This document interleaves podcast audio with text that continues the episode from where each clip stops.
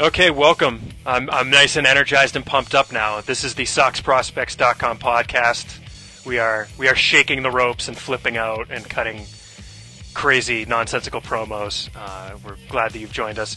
In case you have no idea what I'm talking about, that uh, cacophonous sound that we let in with is the uh, entrance music that the Ultimate Warrior used to use. So may he may he rest in peace. Um, although that, that's an Undertaker line, but whatever. Anyways, we're glad you downloaded our uh, this episode. Glad you could join us today. We're gonna take a little spin around the system to uh, talk about how things are starting off um, for the Red Sox minor leaguers, and we're gonna have a special focus on the Pawtucket Red Sox, who opened their season with seven straight home games, allowing a few of us to get down there to check out some baseball.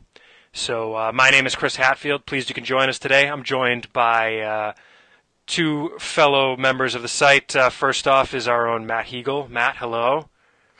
Hey, Chris. Glad to be on again. Excited And- for this one. Yes, this will be a good one, as well as uh, currently on, on this side of the pond, I still, I believe, is uh, our very own Ian Cundall. Ian, hello. Hi, Chris. Hi, Matt. How you guys doing? You you are you are here, right? You Absolutely are, what they've shown, and when they come out of it, Yes, I am. And that was uh, something coming on in the background. Sorry about that. Yes, it was. I am. I am. Uh, I am here for a few few more days. we are then- we, we are professionals. we are. And then uh, that was my phone ringing. Sorry. And then back to uh, back to the across the pond. So it's good to be back though, even though Mm-hmm. Yeah. it's warmer in London than it is here. Yeah, it has been for the last like month. Well, like, it's it's been nice the past few days. We can't Yeah, really that's true. But we're we're talking about the weather on a podcast, so let's let's move on to slightly more interesting things. Uh, we want to thank you all for downloading.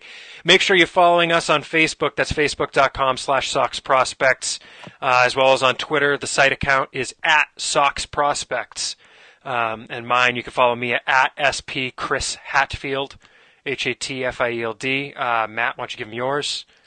Uh, yeah, at Matt Huegel, SP. It's M A T T H U E G E L, S P. And Ian. At Ian Cundall, I A N C U N D A L L.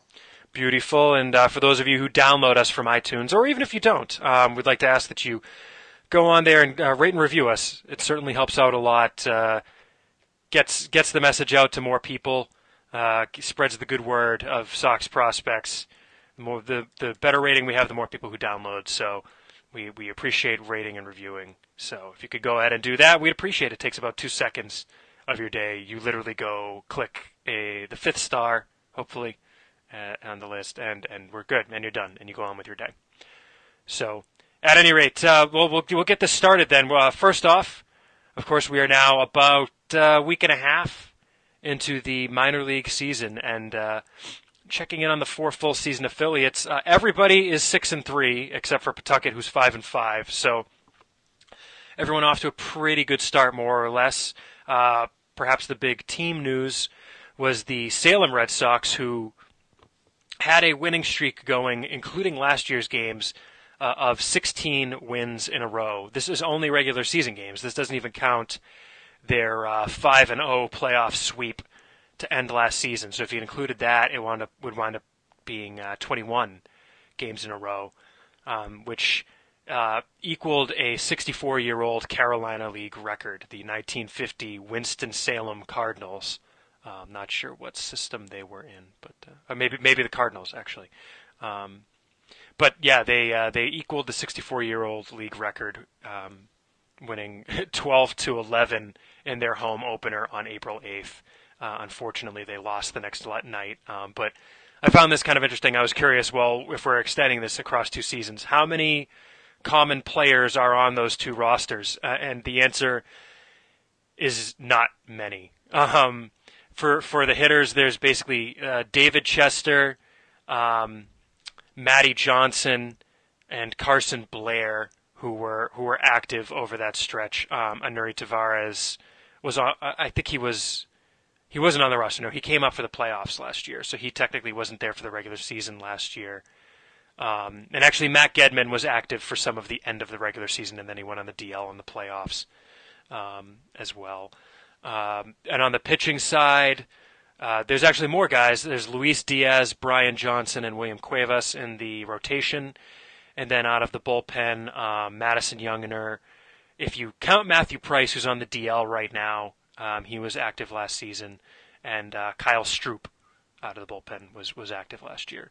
So uh, yeah, not not much overlap between the squads that had that win streak going, but still kind of a neat little neat little stat. But There's also, did you see who the starting pitcher for the uh, opponent was on the game they lost? oh yeah, it was uh, J.B. Wendelken, right? Yep. Yeah, J.B. Wendelken, who of course was traded to the White Sox in the uh, in the Jake Peavy trade last year.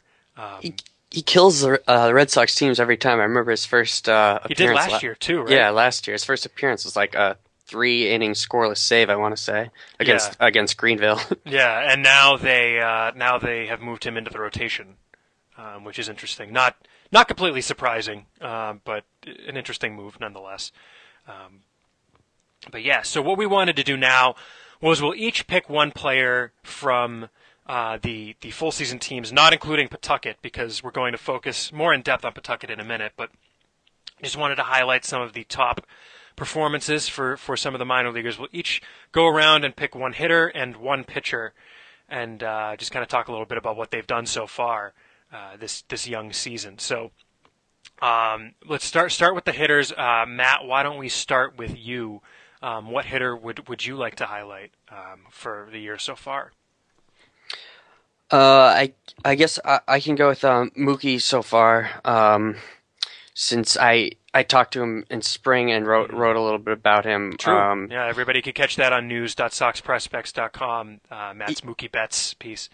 Yeah, and I mean some of that was that um, that he didn't hadn't played anywhere but second so far, and that's been the case in Portland. Um, and I know some people have been pining for him to k- get it short or some other versatility, but apparently they're waiting so far, and we'll see how that develops. But at the plate, I mean, you know, you can you couldn't really ask for anything else.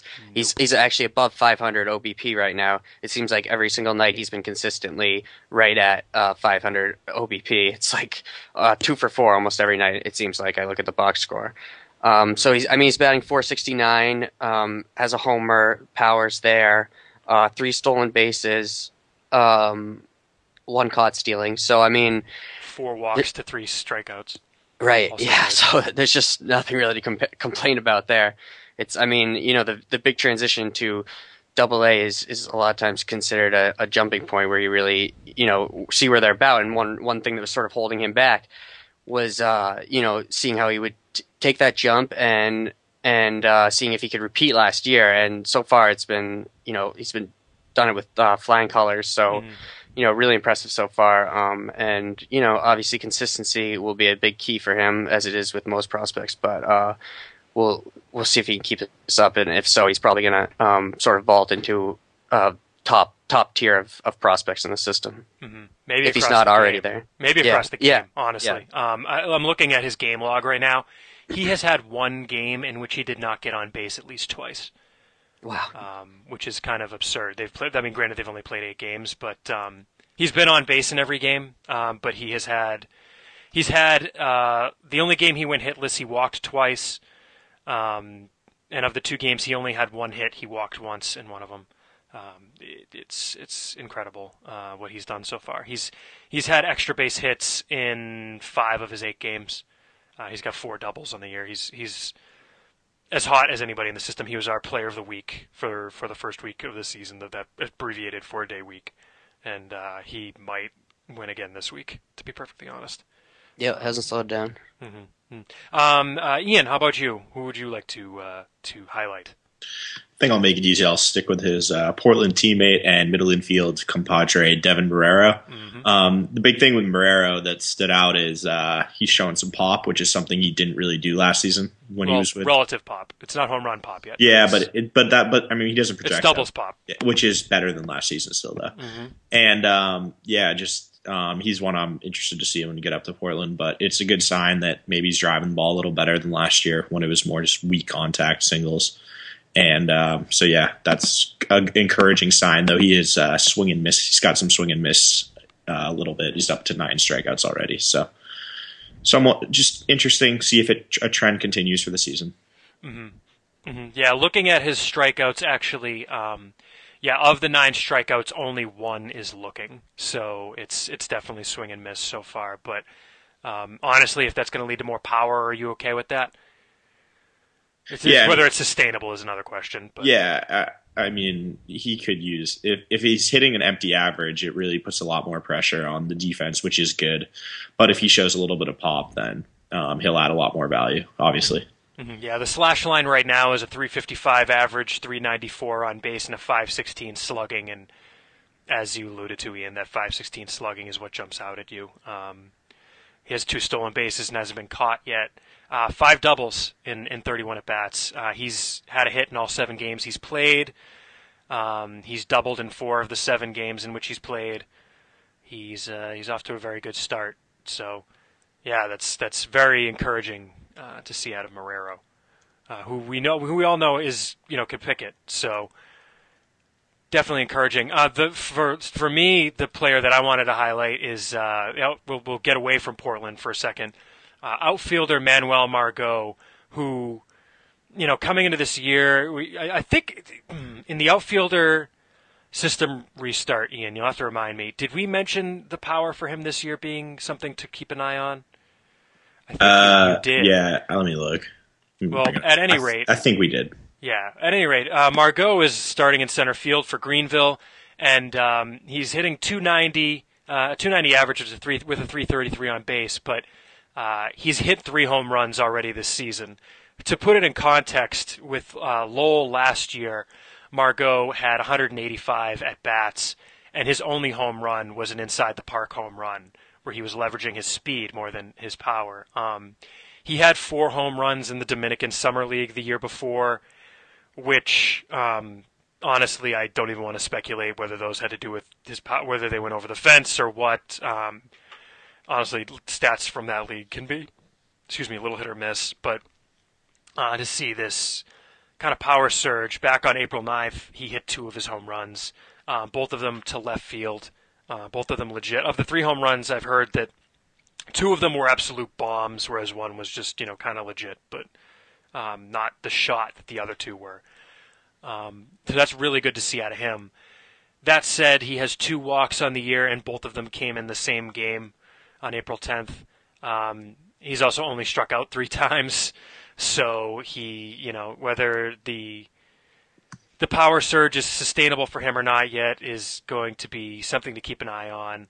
Um, his average on balls in play right now, believe it or not, is only 240 which I was not expecting that, which is why the lead-in may not have made made much sense.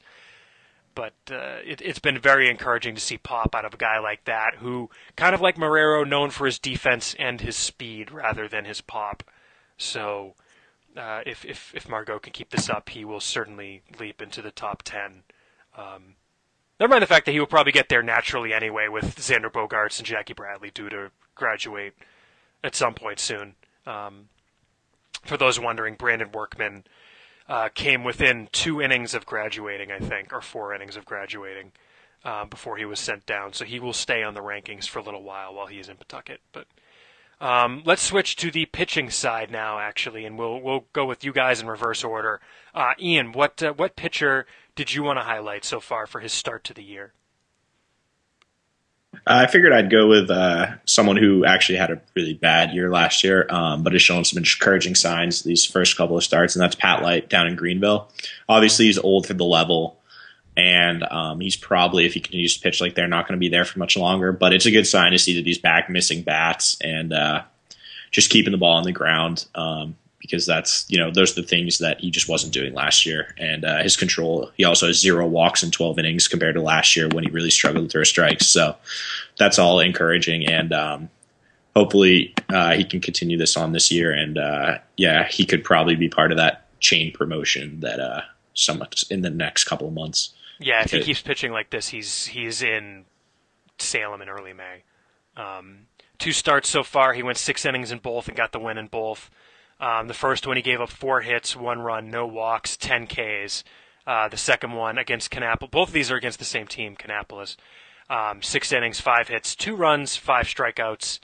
Um, what a slacker! He only struck out five guys. Um, and his ground ball to fly ball ratio is also very good using our stats page. He's at a 2.67 ground ball to fly ball ratio. And that's ground balls to fly balls, not ground outs to fly outs. I, I tend to find our number a little bit more useful than the one you'll find on MILB.com's stats. Um, and he's uh, second on the team to Jacob Dahlstrand, who's only thrown seven innings and um, is kind of in a similar boat where he probably should be um, if he keeps pitching like this, fast tracked to Salem because he's a little old for the level. But um, yeah, encouraging signs out of Pat Light. Um, definitely not who I thought you were going to pick. That's kind of why I was throwing to you first. But hey, um, Matt, who did you want to highlight? I have a feeling who you're going to go with. Yeah, well, I was going to go with Corey Luttrell, which I, Oh, I said. you guys are leaving me the easy one. I appreciate it. Oh, Anyways, really? Corey Luttrell. We're trying to keep it, about you know, synchronized. Let's talk about him. Salem. Well, he, he was the guy I was trying to say beforehand when I was on mute. this is true. Just, just For those wondering, we, we, we were talking about some guys to talk about on the podcast before going on, and apparently Matt was on mute and was trying to mention Corey Luttrell for about five minutes. yeah, I didn't know why why no one was uh, picking up on it. I thought it wasn't a good suggestion, but We were Um, messing with you the way that. Sorry, quick tangent. yeah, Um, the way Gore, I know You know what I'm going to talk about. exactly. Yeah, Um, saw it this morning. Jeff Francoeur, who is with AAA in AAA with uh, the Padres in Tucson right now. Um, there's video on the web. I tweeted it earlier. You could find it on my Twitter, or just search Jeff Francoeur, deaf teammate. Um, Yeah. Basically, his teammates convinced him for a month that his teammate was deaf. Um, Some of the coaches are like, yeah, I, I one don't know what being Mike thought. Cather, by the way, former former Yeah, yeah, Mike Cather. coach. I noticed that. It was like I don't know what they thought when we were out on a mound visit with the glove over our mouths, but uh, somehow he didn't realize. Um, but yeah, it's outstanding. Uh, everybody's even if you need to put this podcast on pause and go listen to it, um, I'll I'll understand. But anyways, Corey Luttrell.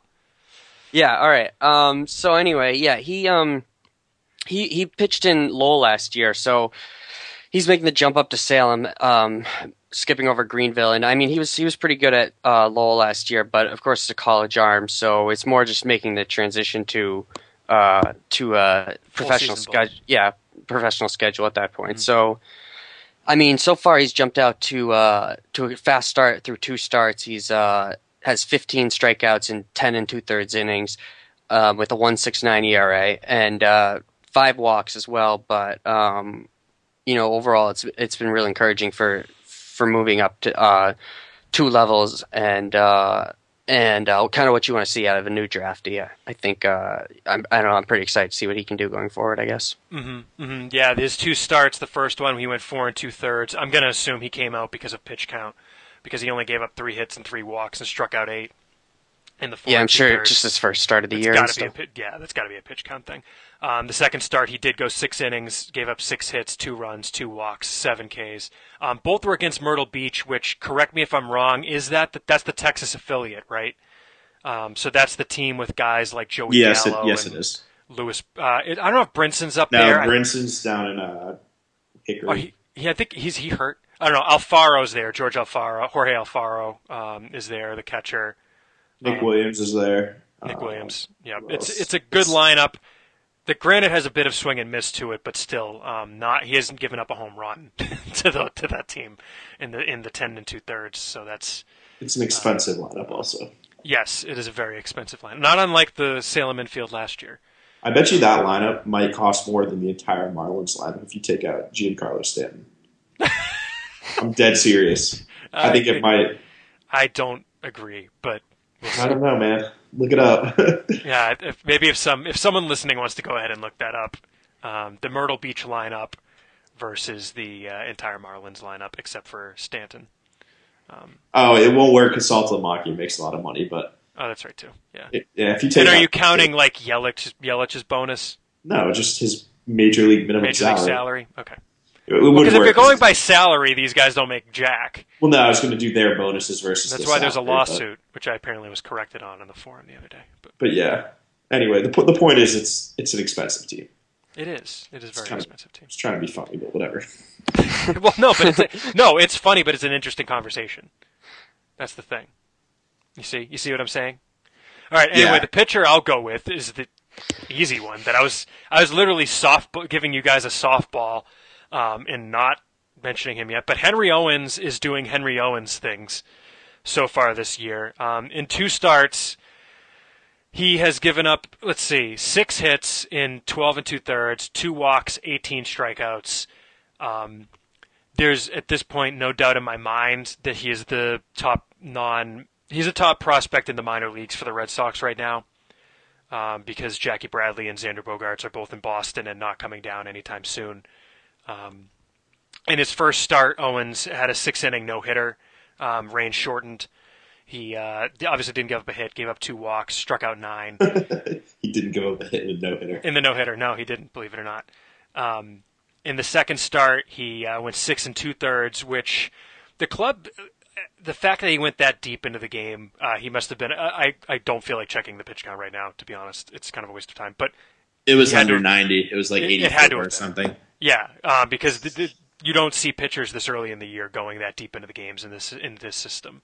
Um, even just for the simple fact that they want to get the relief pitchers innings. Um, if it's you know, so if it were a lesser prospect, they probably would have just pulled him after six. But um, in the second start, six and two thirds, six hits, no walks, nine strikeouts. Um, he's good. He's very good. Uh, I can't even figure out things to nitpick at this point. Um, apparently, all six hits have come against right-handers, which shouldn't be surprising. But um, he's also got 15 strikeouts against left right-handers, so it's not that they hit him well. Um, I, I- quick question, uh, uh, not to feed the monster a little bit here, but at what point do you have to move him up to Pawtucket if he keeps this up? Which the caveat being he has to keep this up, this level of dominance. But is there a point where you just have to move them up? I mean, will there even be room? I think the easier answer is there's no need to rush him. And, Yeah. But the other thing is there's no room. I mean, yeah, just- when Matt Barnes they- they comes have back, five- there there will literally be no room in the rotation. yeah, they're gonna have five like of the top whatever 15 prospects on the site if you include like postgraduates where they would be um, in that rotation. So there's much yeah, there's not gonna be room. No, no, there won't. It's it's. So before we get that question, we'll we'll head that one off at the pass. I, I just I, that would have been a great transition too. what's what's that? That would have been a great transition. But yeah. Oh, into the emails. Yes. Um. Oh no, I was talking about into the Pawtucket. Oh, well, we're doing emails next. Yeah, we'll do emails next. That's fine. But um, yeah, I, I just yeah, there, there has to be a spot first. Maybe if they were to move Ruby De La Rosa to the bullpen, which I can't see them doing yet No. with the way he's pitching, as we'll talk about in a minute. Um, Well, I, I don't. I I was just gonna say, I think there's plenty you can learn at Double A. I don't. I, it's sort of an obsession with moving guys up, but you can still learn a lot even while you're doing really well. And um, you know, I think those hitters aren't that far off from Triple A or even Major League hitters. So, I mean, there's obvious, obvious at some point it, you're gonna have to move him, but um, I think he's still gonna learn plenty, even well, even if he's still dominating. yeah, no, I agree with you that he's got plenty to learn. Um, I'll disagree on the hitters though, because at AAA I'm you get the guys who are like big league. You know, you got the guys who like, for example, True. who was mentioned earlier, Jeff Francoeur, who was a ten year big leaguer in AAA, or last year or last week when we saw Pawtucket, we saw like Reid Brignac. There were like four or five ex major leaguers in a team, so you don't get those kind of guys usually at Double A. yeah, the only guys who hit Ruby De La Rosa in the start we both saw were Brignac and um, who was the other major leaguer. The, well, the two hits in his five innings were both from former major leaguers. Oh yeah, So, um, yeah, great stuff out of Henry Owens. So that's a quick check in on the system. Uh, moving along, we have a few emails from you guys. We only got time for a couple, but as always, if you want to send us emails, send them over to podcast at soxprospects.com. Um, I went ahead and changed the password so we don't have to worry about any heartbleed leaks in the Sox Prospects podcast email account. Uh, by the way, quick PSA: everybody change all of your passwords. The internet is a leaky sieve. I thought it was just certain websites. Uh, just change all of them. That's so much effort. I know. See, all mine are well, with me, okay. If they're if if you're like Ian and all your po- pro, all your passwords are different, go ahead and only change the ones you need to. But I I reuse mine. Oh, I know don't, You're not yeah. supposed to, but I don't anymore. Anyway, tangent. Um, getting to the emails, we'll uh, I got a couple for today. First off, from our good friend Will Noyes over abroad, serving his country in the U.S. Army. Uh, as usual, thank you, sir. Uh, he says, Chris, intuitively, tandem starters seems like a perfect way to maximize the potential of developing starting pitching. Is this an industry standard practice, and at what level does the practical use fall below the median usefulness? My guess is full season A ball would be the highest level, but could it be pushed to double A? Um, on the beer side, I can't remember if I asked you this, but have you tried Spencer Trappist Ale yet? Uh, and then a bunch of other stuff. Uh, on my side of the pond, I feel lucky enough to be rocking some Lederhosen and heading to Munich this weekend for Stark Beer Doppelbock. Um, I, so I just wanted to mention that Will um, dons Lederhosen sometimes. Um, but no, uh, yeah, quick PSA Spencer Trappist Ale for those of you in Massachusetts who are so inclined, try it. It's delicious. Um, I have tried it, Will. It's lovely. Um, melts in your mouth. Uh, but yeah, as for tandem starters, um, the highest level we've seen them do that is high A, as far as I can remember. Um, I know they've had like pseudo piggyback guys in double A, but that was only more when like, for example, when Matt Barnes last year couldn't get out of the fourth inning, they had Keith Couch following him and throwing longer outings. But um, it's kind of funny. I actually had a conversation with a, a Red Sox um, front office person um, within the past year, and he said that uh, they actually they don't necessarily acquire players with an eye to having a piggyback system. It's more that they have you know eight guys they want getting starter pitcher starting pitcher innings in say Greenville, and therefore the way to do that is to piggyback um, rather than have you know an eight man rotation. Um, as of right now, there's um, piggyback situations at both Salem and Greenville. I should mention uh, piggyback starters basically is when um, you have your five starting pitchers who are on a rotation, but you also have certain relievers that are on an every five day schedule, or perhaps they piggyback a certain pitcher in the rotation. I've seen them do it both ways, where they know they're coming in on a certain day, they know they're coming in in, say, the sixth inning and they're going to pitch three or four innings, uh, no matter what, uh, so that they get their innings in. Uh, so right now in Salem, um, Kyle Martin and Simon Mercedes are both piggyback starters. Um, Justin Haley through the first trip through the rotation piggybacked because they had an off day the first week of the season, which is probably the stupidest thing I've ever heard of in my life. Um, but they wanted to keep guys, you know, on a five day schedule, so he piggybacked. Um, in Greenville, there's three so you have the rotation, and then uh, Jacob Dahlstrand, Sergio Gomez, and Miles Smith um, have all been piggybacking um, there. So, um, as far as industry standard, I know a lot has been made of the Astros. Um, the Astros, I think, do this throughout the system. I have to. I should have looked it up, um, but I believe they do it all the way up. Um, where and they do it even more um, rigidly. I think they go. We have eight guys at a level who are starters. You will throw no more than four innings in your start, so the next guy can go four innings or something like that. Um, it's it's much more rigid. They do it a lot differently than the Red Sox do it. Um, I don't know. Have you guys heard of any other levels where they do that? Anyone? Uh, I mean, you see it a lot in Lowell at the uh, in the Penn League you'll see because teams they don't usually the starters aren't going five innings; they're usually going you know three or four innings, especially the recent draftees, and then they'll bring in another one going three or four innings. Oh, um, but I mean, I'm sure there are other teams that do it. I just yeah have, don't see enough of the low A high A games to get a good feel for it. Yeah. Okay. Looking this up real quick um, on the Houston Chronicle. Last year, the the Astros um, as part of their rebuild. They they were doing tandem piggyback starting rotation at all levels of the minor league system, uh, and then they went through and talked about all of them. Like they had, you know, uh, Jeff Luhnow was saying they had nine starters in AAA, uh, for example.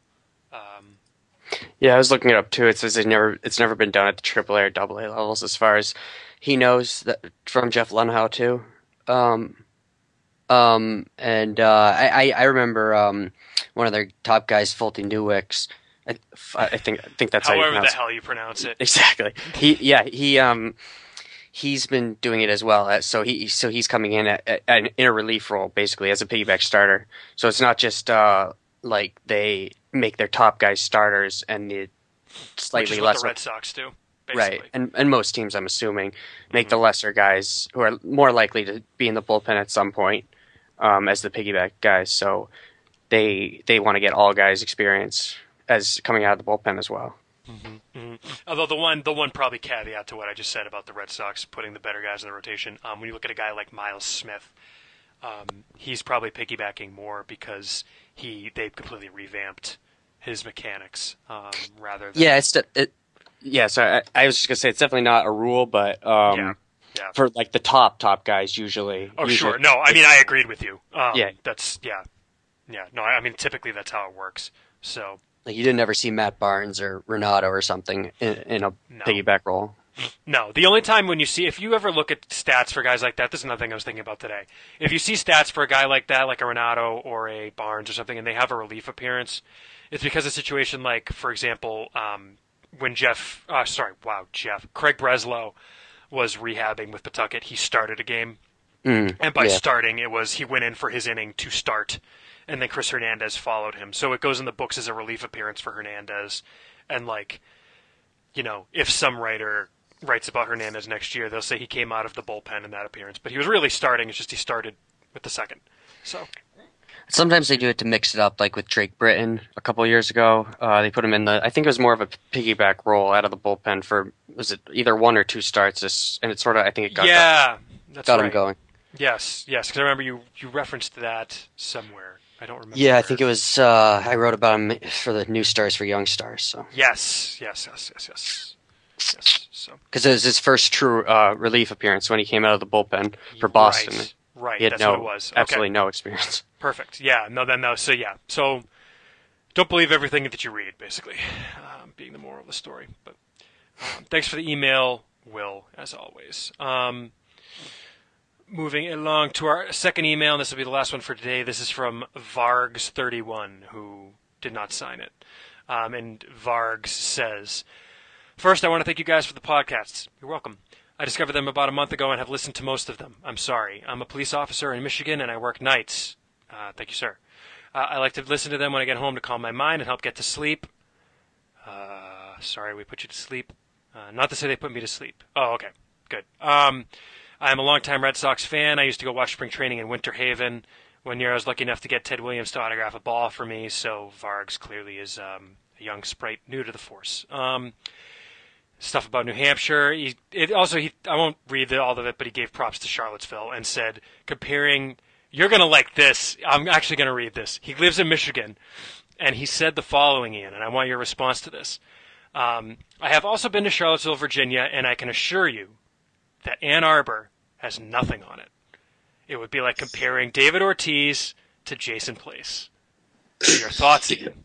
Yeah, okay. Let's. I'm just not even. It doesn't dignify a response because it's not even a question.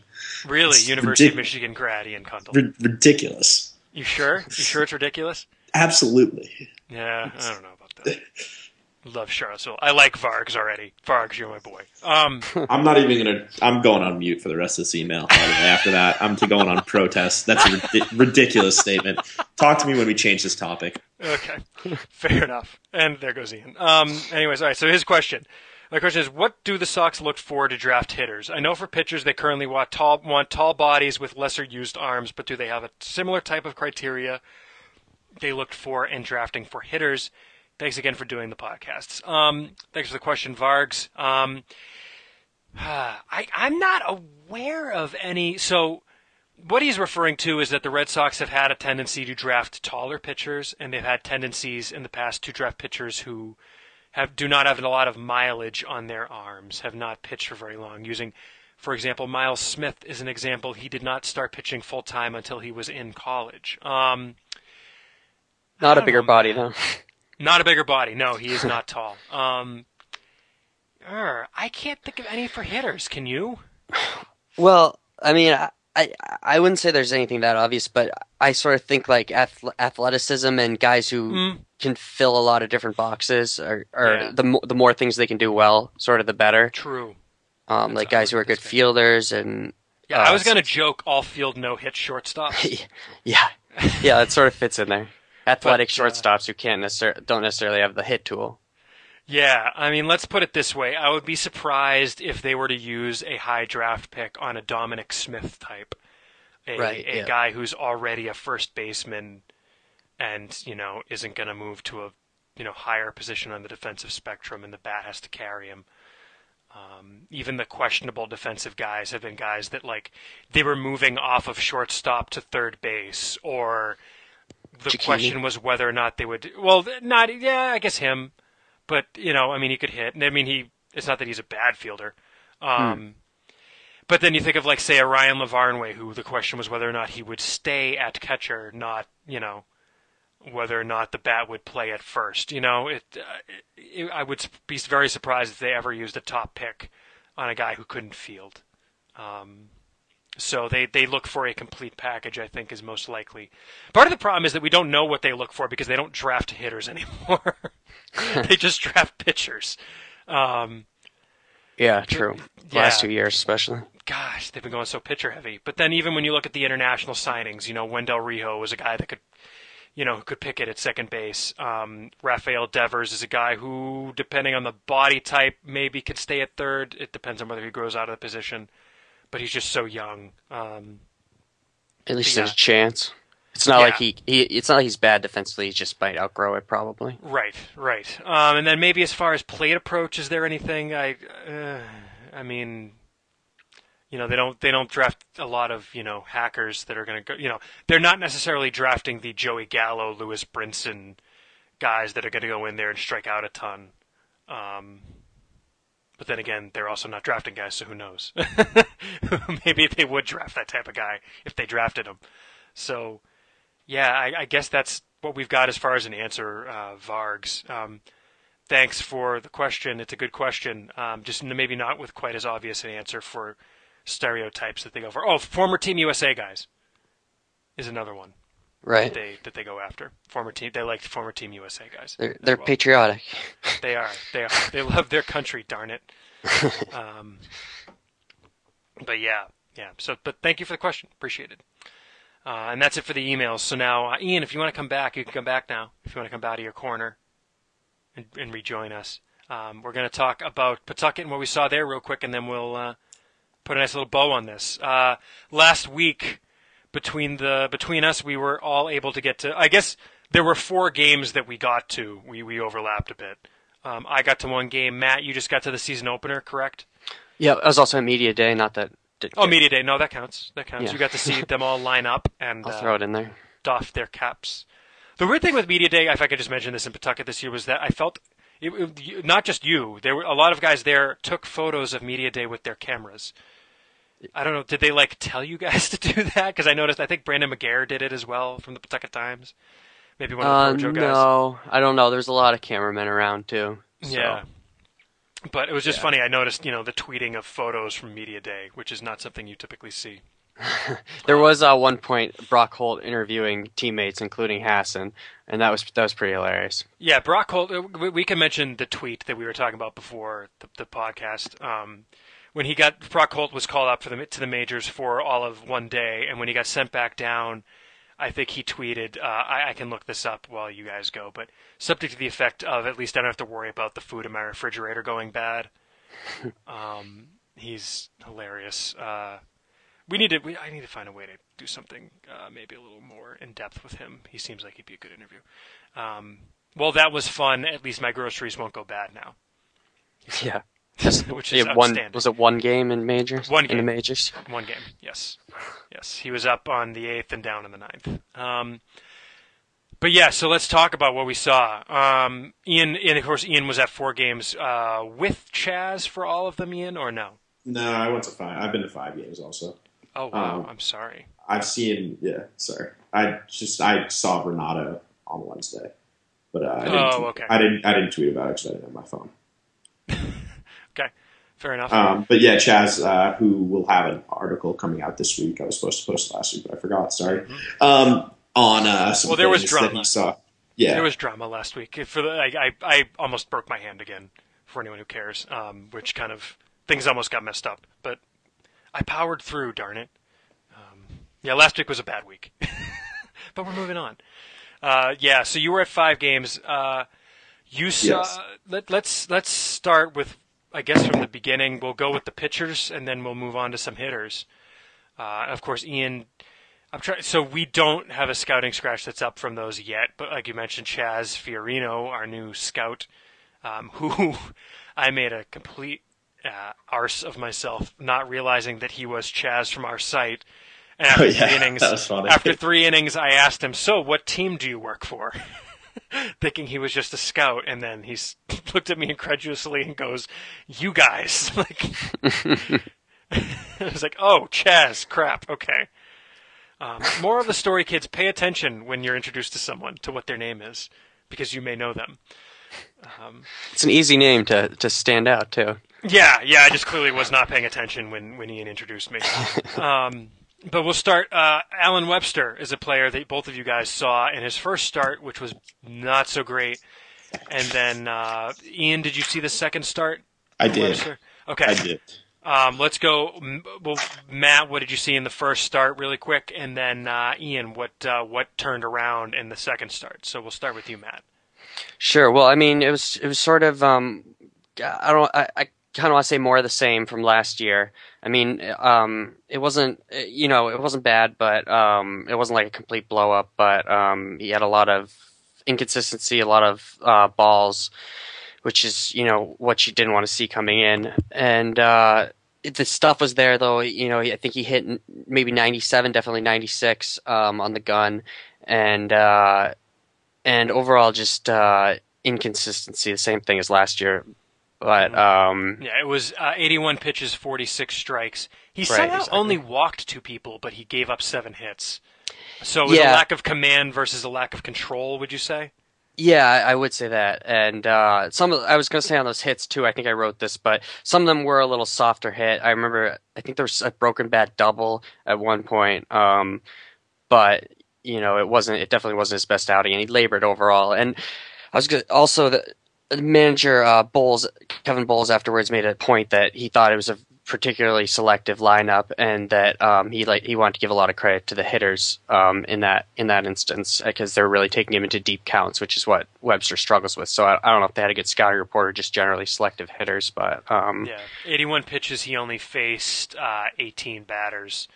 Um, by comparison, Buchanan from Lehigh Valley went uh, six innings on 89 pitches and faced 21 batters. So, um, yeah, those deep counts will get you every time. Mm-hmm. yep. That's that's all I got. Yeah, Ian, uh, you want to talk a little bit about how? So in the first outing, Webster went three and two thirds, seven hits, three runs, two walks, four strikeouts. Definitely turned things around in the second outing, uh, where he went six innings, uh, three hits, no runs, two walks, three strikeouts. Used 83 pitches over the six innings as opposed to three and two thirds, uh, through 54 strikes. What did you see that was different in the second outing? Uh, there were a couple things. First, he was getting ahead of hitters. Uh, he threw first pitch strikes to 16 of 22 batters. Um, so that was a good sign. Um, and the other thing is his just command. He was working down in the zone. I think he had 10 ground ball outs versus two other outs in that outing. Um, so his sinker was working down and he was just pounding down in the zone and a lot of weak contact, weak ground balls to the infield. Um, he also uh, his fastball was actually um, he didn't throw. He wasn't as hard in the first inning as his last outing, but he seemed to pace himself better because in the first outing Matt talks about he, his velo was down to like 91, 92 by his fourth inning of work versus in this one, even in the sixth inning, he was still sitting 94, 95 or 93, 95. Um, so that was a good sign. Um, the other thing that I noticed was so apparently Webster's working on, on his curveball is uh, something he's focusing on working on this year, and um, he was kind of in between a slider and a curveball in this outing, and it was kind of strange. We were having was having some fun trying to figure out with the guys behind the plate um, whether he was throwing his curveball slider because they basically look the exact same now. Um, last year he threw this, you know, the show me curve at like 73, 74 miles an hour, but now he's trying to tighten it up apparently, and he was throwing it like 80 to 82, whereas and his slider was more like 86, 87. He also threw a couple though at like 75, so it was just a mess trying to figure out what kind of pitch it was. But um, And that's, That's- an awful angle to discern what pitches are in Pawtucket. it's disgusting. It's, a It's, horrible. it's the one thing that I hate about McCoy. McCoy's a great park, but Yeah. just scout, scouting. If for those of you who haven't been there, um, the seats are all elevated behind home plate, so you're looking down on the basically on the catcher and the batter, and it's just really hard to get a good sight line because you can't really see break at all because you're above them.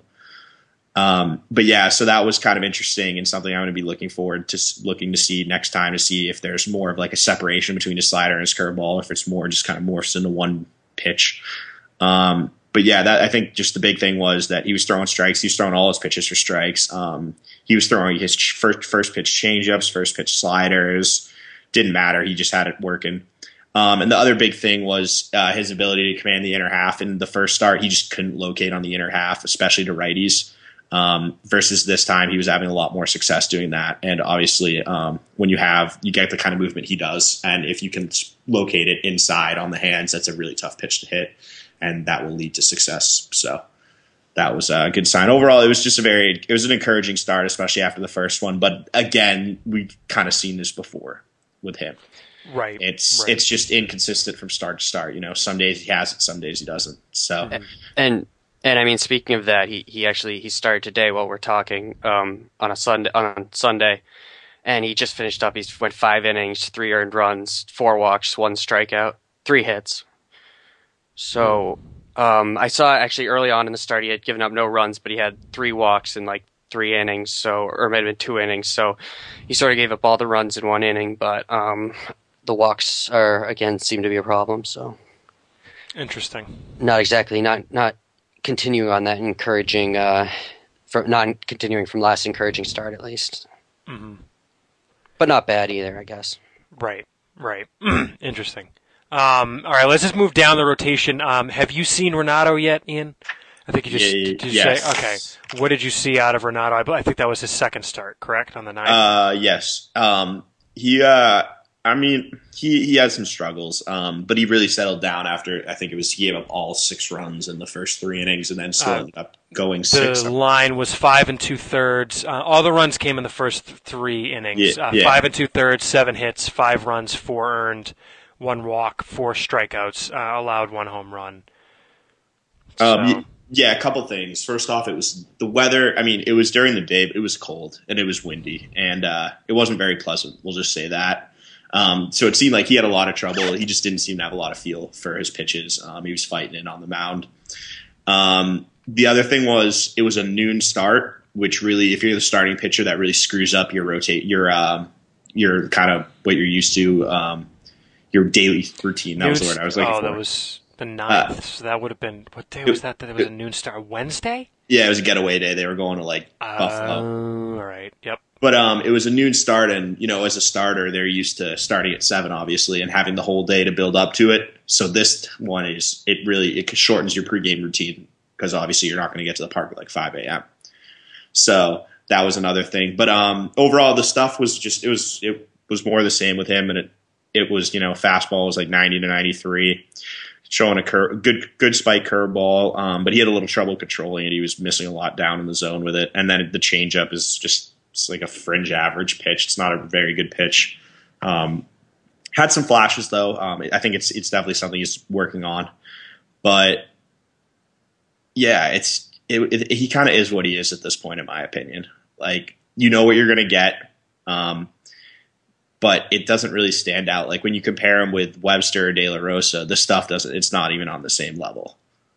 But he's you know he's got a great he's got a pitcher's frame. I mean he's a grinder. He'll go out there and uh, you know he'll give you innings, but yeah, it's just it, the stuff just doesn't blow you away. It's not doesn't stand out. Um, and you know, obviously, this is the caveat being this is early in the season, blah blah blah. But this is more or less the same stuff that I've seen him at. Obviously, we've heard reports of him throwing you know much better fastballs in the past and everything, but. We'll see if it ticks up as the season goes along, but right now, yeah, I think it's just more the same with him.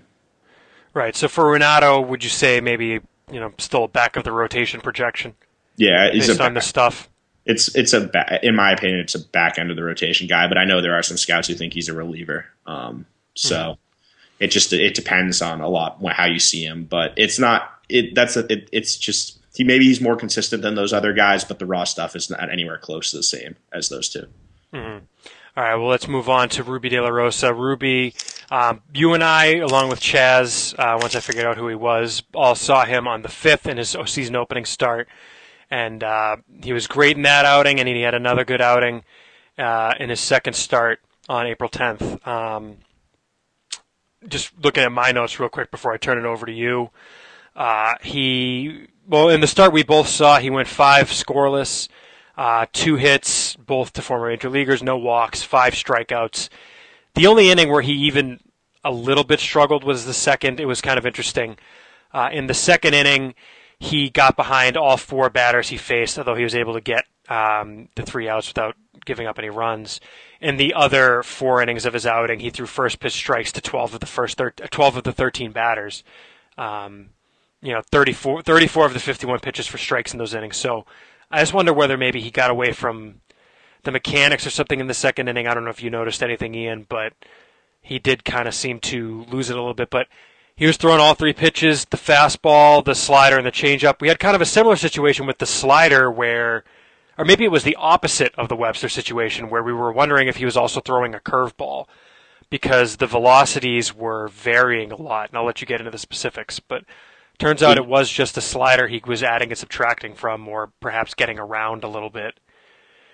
Um, you were going to say something, Ian? No, I was just saying, yeah, with Webster, it, he was definitely trying to throw two pit, two different right. distinct pitches. That, that just worked right. yeah. So it was the opposite. Um, but yeah, De La Rosa looked really good. It, but we were we were saying it was the best maybe he's been since he's been in the system. But then when I went back that night and looked at some of his stat lines from last year, um, I don't know that I would say that. We've seen this out of him in the past. I mean, The I would say it's the best whether- I, I've seen live. I think Yeah, it's the best you've seen. But he's also had like five inning stints where he struck out nine. Yeah. Um, the second start, he went five and two thirds, two hits again, um, one run, two walks, four strikeouts, um, 86 pitches, 50 for strikes. Uh, he's he's thrown strikes so far this year. Uh, wh- what are you seeing out of? You mentioned he looked great for for us uh, when we saw him at least. What's what are you seeing out of him, Ian? Uh, what in particular was different this time than, than last year when you saw him Uh, I think a little bit? the, the biggest thing was just the command. He was throwing his fastball. He could locate it. Um, Everything down in the zone too. Yeah, and how about do you do you have the ground out to fly out from that game? I want to say it was like nine to one or something. Uh, for that game, well, for the second game it was eleven to two. For the first game it was nine to one. Yeah, So he's getting a lot of ground balls right now. I'll see what we have on the site real quick, but go ahead. But uh, yeah, but anyway, it's just last year he was just very inconsistent with his release point. He was all over the place for some of the starts. Um, I was just looking back at my notes, and I know actually I saw him against um, this Reading last year, and uh, he gave up like four home runs in four innings or something, and just got bombed because he was just grooving fastballs when they're in the zone. He was also missing out of the zone consistently. But in this start, he just had it going. Um, he's just locating. Uh, he was throwing his change. His changeup was. I think he got all his strikeouts on his changeup. yeah, in the first yeah. outing. Um, and yeah, and it was just it was obvious. It's a it's a plus offering when he has it going like that. Um, very tough, really good compliment to his fastball, especially effective against lefties. Um, because he can get he gets that nice fade, that late fade action on it, and kind of kind of pull the string, and just it falls off the table. Some of the Yeah. swings against it were really bad. It moves. Um, yeah, and then It uh, moves. It the other it thing- move. the other thing that was nice to see was uh, he held his velocity. I know in the I was just looking back in the notes, and in the fifth inning, um, he was still his last two pitches were 95 mile per hour fastballs, and that was on not on the stadium gun, that was on my gun. So that's a good sign because I know last year he was just inconsistent with his velos. I was just looking at notes. He was um, sorry, I just got to scroll down a little Yeah. bit. Well, while you're while you're looking, um, his ground ball to f- fly ball ratio right now is five point two five, which is better than anyone on the team, anyone in Pawtucket except for Rich Hill, who's only thrown six innings and uh, you know who's a major leaguer masquerading as a minor leaguer, more or less, um, or at least is fringy major leaguer. So for Yeah. a guy with ten innings, that's that's good. yeah. But yeah, uh, De La Rosa was like, he was last year's velo would fluctuate in outings, start off, you know, 93, 94, 95. And then, excuse me, and then he would end up in the low 90s. So he kind of held his velo, which was another good sign. Um, I mean, I think it's, it's encouraging. Um, and yeah, I mean, if he keeps pitching like this, you're going to leave him in the rotation. You don't move him to the bullpen, basically, is what I would say. Because the mechanics look, he looks more comfortable this year. And I think that's obviously it's this. This is the second year out from Tommy John surgery, and I'm pretty sure everyone says that everyone who's had it has always said that they're a lot more comfortable in the second year and they're more willing to just let it fly because they're not concerned about getting injured again. So maybe this could be you know a breakout year for him. Um, yeah, reestablishing himself, kind of what he was a couple years ago when he was a consensus top 100 prospect with the Dodgers. Um, I'd say what was the other thing I was going to say? Eh, I forgot what I was going to say. Yeah. I mean, I guess one question I have is if he keeps doing this for like you know five or six more starts, and they need a starter in the majors, would he be the one you'd call? You think? Or, I mean, I guess Workman has the insight. No, nah, it'd be, it'd be Workman. I think. Chris, you'd probably agree with that, right? Uh, I'd be inclined. I mean, it could also just be something where it lines up. It's it's where the day lines up too. That, that I mean, they can. Mm-hmm. Everyone, I think, in that rotation now is on the forty man. Once Barnes is in there, right? Are they all? Mm, yes. So um, once Barnes is added, so yeah, Ranaudo is. Uh, Webster and De La Rosa definitely are. Workman obviously. Workman is. obviously is. Yeah. So yeah. it could just be whatever lines up. But I remember the other thing was um, someone on the forum was wondering why they took him out after this fifth inning because I think he was only at what like seventy. It was pitch count. Yeah, was, he was. At, yeah, it was pitch count. Um, I just um, wanted to mention he was on it. They their starters. It seems like this year they've been going. Um, some of them are on seventy five pitch count. They've been ramping them up very slow this year, and, and others are on ninety. And he was one of the guys on a seventy five pitch limit because he wasn't throwing full stints in spring. Yeah. So well, that's what we you had me look at, and it was a good point. Was that he in spring training with while he was with the major league club uh, Rubby De La Rosa did not throw more than two innings in any of the games he pitched. So he wasn't really. I, I mean, I guess they were looking at him as a potential bullpen arm. Um, is really the only explanation I can think of, but um, or that's just the innings that were available to him. But they uh, he wasn't throwing starter innings or getting ramped up until he got sent down to minor league camp. So that's why he maybe was a tick behind, you know, the Allen Websters of the world who uh, who were throwing starter length innings yeah, while they were in major league camp. And Ranaudo even was on the 90 pitch count limit when uh well Ranaudo and Barnes were in the first cut, so they had a little bit yeah. of a head start on De La Rosa, who I don't think was, was no, he group. No, he was still he was. he was. still in major league camp when we were down there. Right, right. We saw him come back and he was watching games and just chilling. Mm-hmm, mm-hmm. Right. Um, the other pitcher I wanted to uh, ask quickly about was Drake Britton. We've all seen him so far. Um, impressions of Drake Britton, who at this point is clearly a reliever. Um, you know, there have been some internal discussions of whether they might, you know, briefly put him in the in the rotation to get work um, this year, but uh, you know, definitely in the bullpen so far. Um, what have we seen so far out of him? Uh, Matt, did you pick up anything from him, or he closed I mean, I, out the I, game you saw? Right. Uh, I don't. I don't. I mean, I don't have a ton to add new on him, but, but I think that that's the right role for him, and that um, he can really excel in that role. And uh, I, you know, he could be up in major in the majors now uh, if if there's room in the bullpen. But uh, you, you, know, I don't think there's any reason to put him back in or think about putting him in the rotation. And uh, I think that he can really uh, get going in this role. And I, I, I, I'm I'm happy that they're they're letting him just uh, let loose in the bullpen. Mm-hmm, mm-hmm. Ian, what have you seen out of him that just really quickly? Um, yeah, I've actually seen him three times already this year. Um, yeah, but, I even uh, saw him too. It's like yeah, we've seen him. Yeah, I've seen him. I've, he's basically pitched yeah three out of the five games I've been there. But um, the one thing I noticed was in the first couple of starts, his fastball velo was down a little bit compared to last year. Um, he was like 90, 90, 92 versus last year he was more like 92, 94. But in his most recent outing, he was back up that. So kind of happens when it's cold and miserable in Pawtucket. Yeah, the game we saw him, it was freezing. Um, I used the photo of Cecchini from the game where he was he had his full ninja mask going. Yeah, they um, love that. And as a pitcher, you cannot wear those though. Nope. So nope. Uh, anyway, but um, yeah, I think with him, as Matt said, the bullpen role is where he fits best, and I think they kind of they have him working. It seems like two inning stints, but it seems like they have a lot of the guys in the bullpen doing that actually. Um, uh, yes and no. Um, they, Jose is Tommy Layne is. Well, Britton, his first outing was one and a third. His second outing was two innings, and then the, the his third and fourth were both one inning um, because he was closing the game. Oh no, through the right. I you're right. I just looked and he threw an inning, but it looked like 2 mm-hmm. innings because he was all over the place. But you're right. Uh, well, yeah, the game again. The following Webster, he had some issues with throwing strikes for a little bit, but mm-hmm. Yeah, I mean, with him, I think he's probably either him or Workman if they need a bullpen arm is the guy who's going to get called up. and so he's kind of just buying his time right now. He'll be up eventually sometime this year. Yep. Yep. All right. Cool. Um, and then I'm trying to think. Oh, I guess you guys have seen uh, run just really quick impressions because we got to get to the hitters of uh, Dalier Hinojosa because I know that's someone our listeners have been wondering about. Um, is he a guy? Is he? Is he going to need some time? What do you have on Hinojosa? Anything?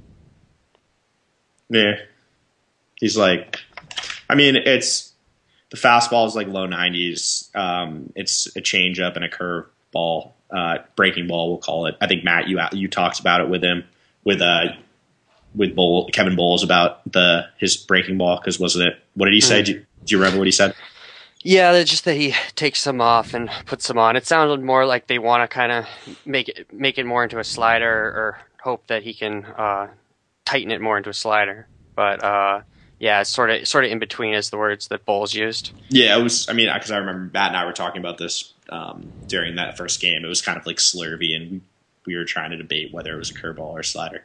But uh, I think with him, it seems like he's going to take some adjustment time, though. Um, I know in the last most recent outing I saw of him, he was all over the place, and I think he walked like four guys. He's not giving up hits, but the control is off right now. I would say, and Yeah, uh, he's got seven walks and four and two thirds. Uh, But he's has only given up one hit. Yeah, so I mean, the stuff is it's decent. It's definitely a bullpen arm in my opinion, though. He's not a very big guy, which is something I would. I mean, obviously, I probably should have looked at what he was, but when I, when I saw that they gave him four million, I kind of assumed he had more of a starter's build because I would assume that they would try to start him, but he's he's not. He's probably like six foot six one, um, not overly physical. He's pretty maxed out because he's 27, 28 year, I think he's 27 years old already. So Twenty eight. I- 28. There you go. So this is also, I would say, probably the first time he's ever pitched in cold weather. Yep, oh, Um, definitely is. So I think he's someone that kind of it's not that surprising that he's struggling with his control, and he's someone that we're gonna have to check back in on as the year goes on because I think he there might be some more velo in there because I've seen him touch like 93, 94, but it's just not consistent at all right now. So Mm-hmm. All right, well, let's move to the hitting side real quick, and then we'll wrap it up. Um, the one guy that I think has stood out so far for most of us so far, seeing Pawtucket at the plate, is uh, Garin Cecchini. Uh, Cecchini has, admittedly, I think cooled off a little bit uh, in his last few games. To the, um, he's facing yeah, he's He's, facing lefties these last few games. I don't know if that's a coincidence, but uh, well, he's he's only got seven at bats entering today against left-handers. the last two games though were I'm pretty sure. Oh, sure for seven uh, Yeah. against lefties so far this year with three strikeouts. But uh, on the year, he's hitting 344, 400, 375 with three walks to seven Ks, although three of those strikeouts. Oh, no, sorry. Uh, they're, they're in the middle of playing right now, so his stats page on MLB is all screwed up. Um, that said, he's got hits in all but one game, um, not counting today. I don't know if he's got a hit today or not but I mean, you know, he's hitting. Um, but he also, I know, I at least got to see him with you, Ian. Saw him get some chances in the field. I wrote about it for the website. Um, but uh, the dude can hit, uh, if nothing else, and the bat's gonna play. Any anything new for you in seeing Cecchini in or, or or Matt? Anything there that you hadn't otherwise seen, or is he more or less what he is right now to you? In my opinion, it's more of the same for me. Um, He's Mm-hmm. hitting, getting on base, great at bats. He's all. I mean, he literally, if you turn around, turn away for the first three pitches you at bat, the odds are it's going to be a two-one count or a 3-0 count because he just works at bats really well and doesn't swing at bad pitches for the most part. Um, is he gets seems to really recognize his breaking pitches early. Does a good job that. Uh, the one thing is, I only one extra base hit this fall, thus far. Um, he's not driving the ball, but that's kind of as we've said, that is part of what you get with him. He doesn't sell out for power. He's more of a contact oriented line drive approach. Um, defensively, yeah, he's made some errors. Um, the arm doesn't look as good as it has in past looks either, which is kind of surprising to me. Well, it's know. also it's also his first time playing in cold weather too, because he started last year in Salem. Uh, that's a good point. So there's something to be said for that. but yeah, the arm is it. It was pretty. It's been pretty fringy in the outings that uh, it's um, that I've seen him, and he's had a lot of trouble throwing on the run. Um, I think you'll read about it. Chaz actually touched on his defense, but um, and highlighted some of the uh, using some video stuff, uh, some of the good plays he's made, but also pointed out some thing, some areas where his range isn't very good at the position, and his footwork um, when he's coming in is it's a little stiff and unorthodox. Um, so I think as we Farrell, John Farrell kind of touched on, he's not ready defensively, and from what I've seen, I would agree on that assessment. Um, he needs more time, frankly, and it I, it's not one of those things that in like a couple weeks it's going to be much better. I don't think. I think he's going to be. That's why they send Ryan Roberts, in my opinion, is they don't anticipate him being ready until something maybe June or July. So Yeah. Yeah, no, that's fair. Um, the thing with Cecchini is, you know, even he kind of acknowledges acknowledged when I talked to him that it doesn't look pretty right now. Um, but he and actually Matt commented on this. He always breaks out Hunter Pence as, an, as a guy who doesn't look great when he's playing, but still makes the plays and is an all star. Um, Yeah, you used But that yeah. with me and Chris. That's the same yeah, example. He, he, oddly. he- Yeah, I don't know what Hunter Pence ever did to him, but I, I, ju- I would say Hunter Pence at the plate is a mess. Cecchini at the plate is not a mess. Cecchini at the plate is a very aesthetically pleasing thing to watch because his swing true. is great. And yeah, if you if you've ever got a chance to watch Hunter Pence hit, holy, I don't I get think it. I don't even think he. I think he used it for defense for you, That- and, I mean, and he might have been talking sense. about hitting with me, but I think he was just generally using it like this is a guy that gets stuff done even when it doesn't look pretty. yeah, I mean Yeah. defensively, Hunter Pence is kind of a spaz. So yeah, he is. I mean, watch Yeah. him play defense. It's yeah. and this But, is an all star yeah. player we're talking about, but still, Yeah, exactly. But anyway, with Cecchini on defense, it's it's kind of the opposite of Iglesias, where it's you know Iglesias would make everything look really easy, and then you'd kind of have to explain like, no, that was not a, an easy play. With Cecchini, it's it's the play gets made, but it doesn't look great. Um, you know, it's kind of the may not look pretty, but it's rock and roll type thing. Um, where I mean, I, he made all the plays in the game I was at. He had three opportunities on tough-ish plays, maybe not, you know, supremely difficult plays. Like he had one that was on a chopper that he had to move to his left. That I think would, you know, if if if a career lifetime third baseman were making the play, would have looked a little easier, maybe. But uh, the question isn't whether he's ever going to look great at the position. I think the question is whether he's going to be able to serviceably play it, and you don't know yet. Um, he mentioned you know, before the game, he was working with Bruce Crabbe, um, who, you know, it's kind of funny. At this point, you almost wonder if they made him a coach in Pawtucket so he could work on Cecchini with Cecchini on defense.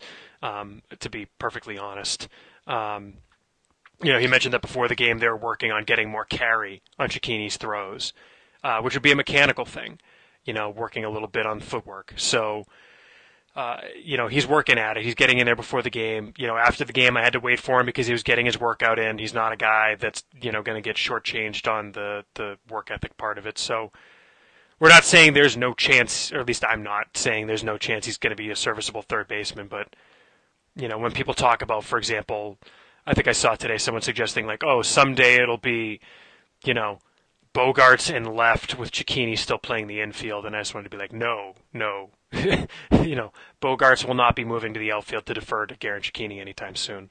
Um, I thought I thought that one was Betson left, Bogaerts and No. short, Cecchini. If- Maybe no, I I saw that one on the board. was it? No, I think it was Bogaerts in left. Oh, I don't know. I saw some. I saw some post on the board where someone said Yeah. Betson left, but yeah.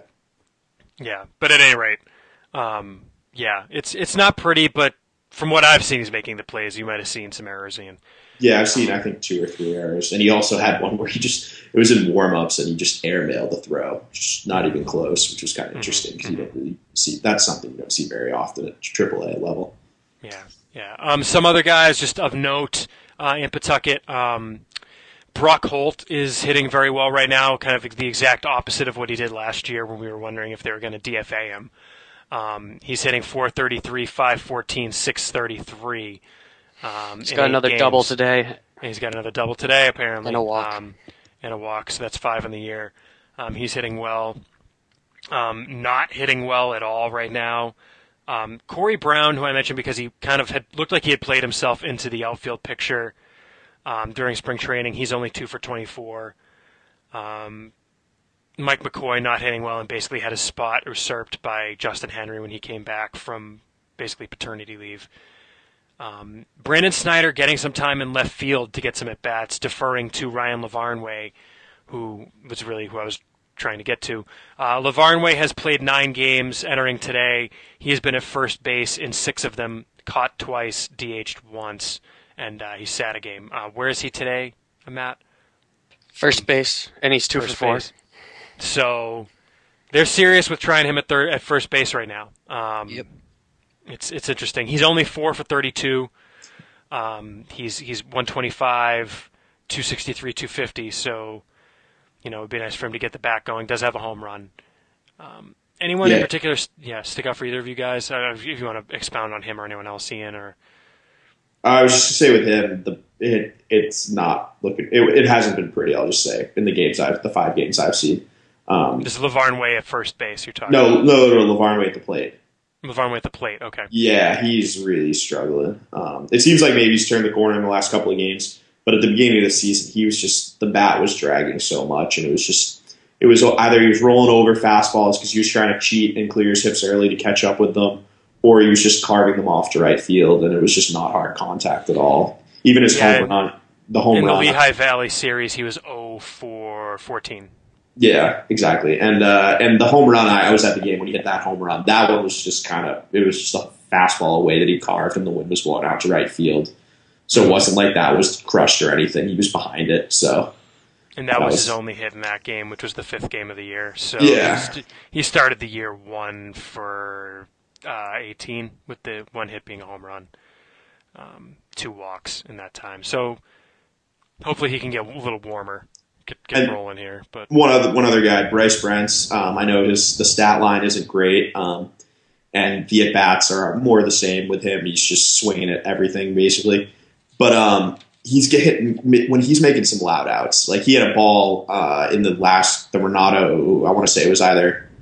I think it was in the deal. It was on in Webster the Webster start, the second Webster start that he just destroyed off the bat. And everyone who was in the stand, everyone who was behind the plate, charting, scouting, whatever, just looked down at their notes to write something because they assumed it was a home run, and it just got knocked down at the wall by the wind. But he's doing what he does. It's, I mean, the stat line's a little uh, miss. What is it? What's the word I'm looking for here?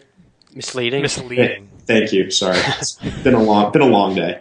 Um, the stat line is a little misleading. Um, he's Let the record show that Ian's having a long day at 3:30 p.m. yeah, we had a rough soccer game this morning. We don't need to go there.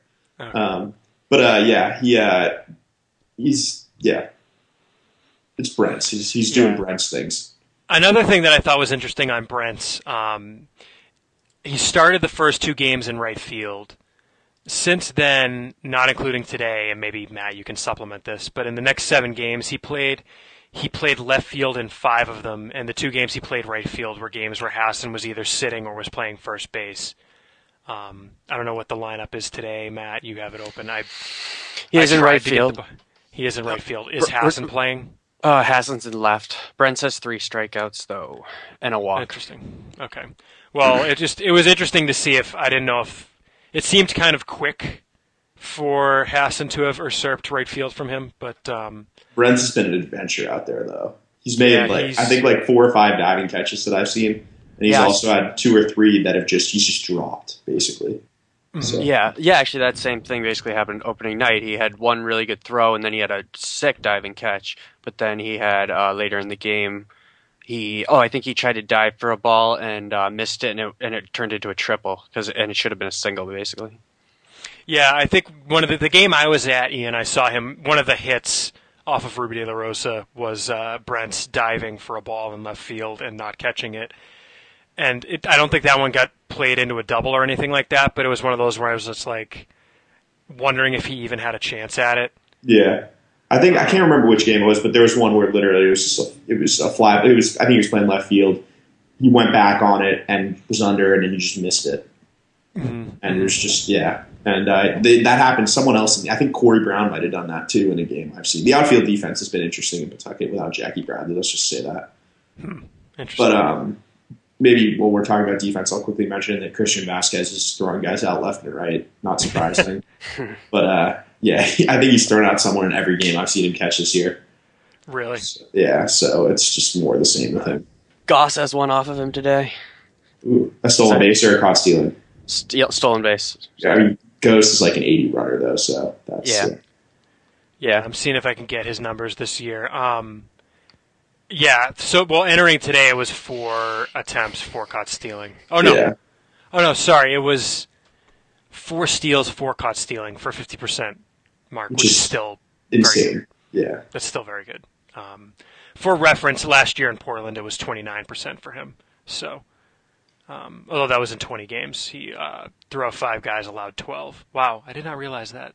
What was it in Salem last year? 42. 42. That, that's that's more about what it is.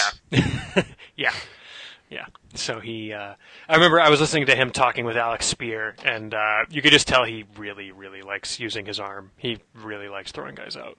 I think I told this story before that like last year there was a game, it was bases loaded, two outs, and he tried to pick a guy off first base. It's just not something you really do. But if you love your arm, I mean, I guess why not? You could, you could see it in the major league games too. He was trying to throw behind runners and stuff.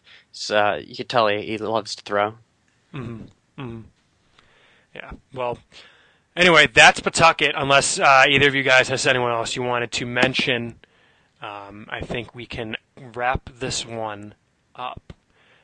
We want to thank everyone for downloading. Like I mentioned at the top of the show, rate and review us on iTunes. It's a big help. We appreciate it. We do this for you for free, so if you could throw a little support our way, we would be much appreciative. Uh, and follow us on Twitter and Facebook uh, for Ian Cundall and for Matt Huegel. I'm Chris Hatfield. Enjoy your weeks. We'll be back soon.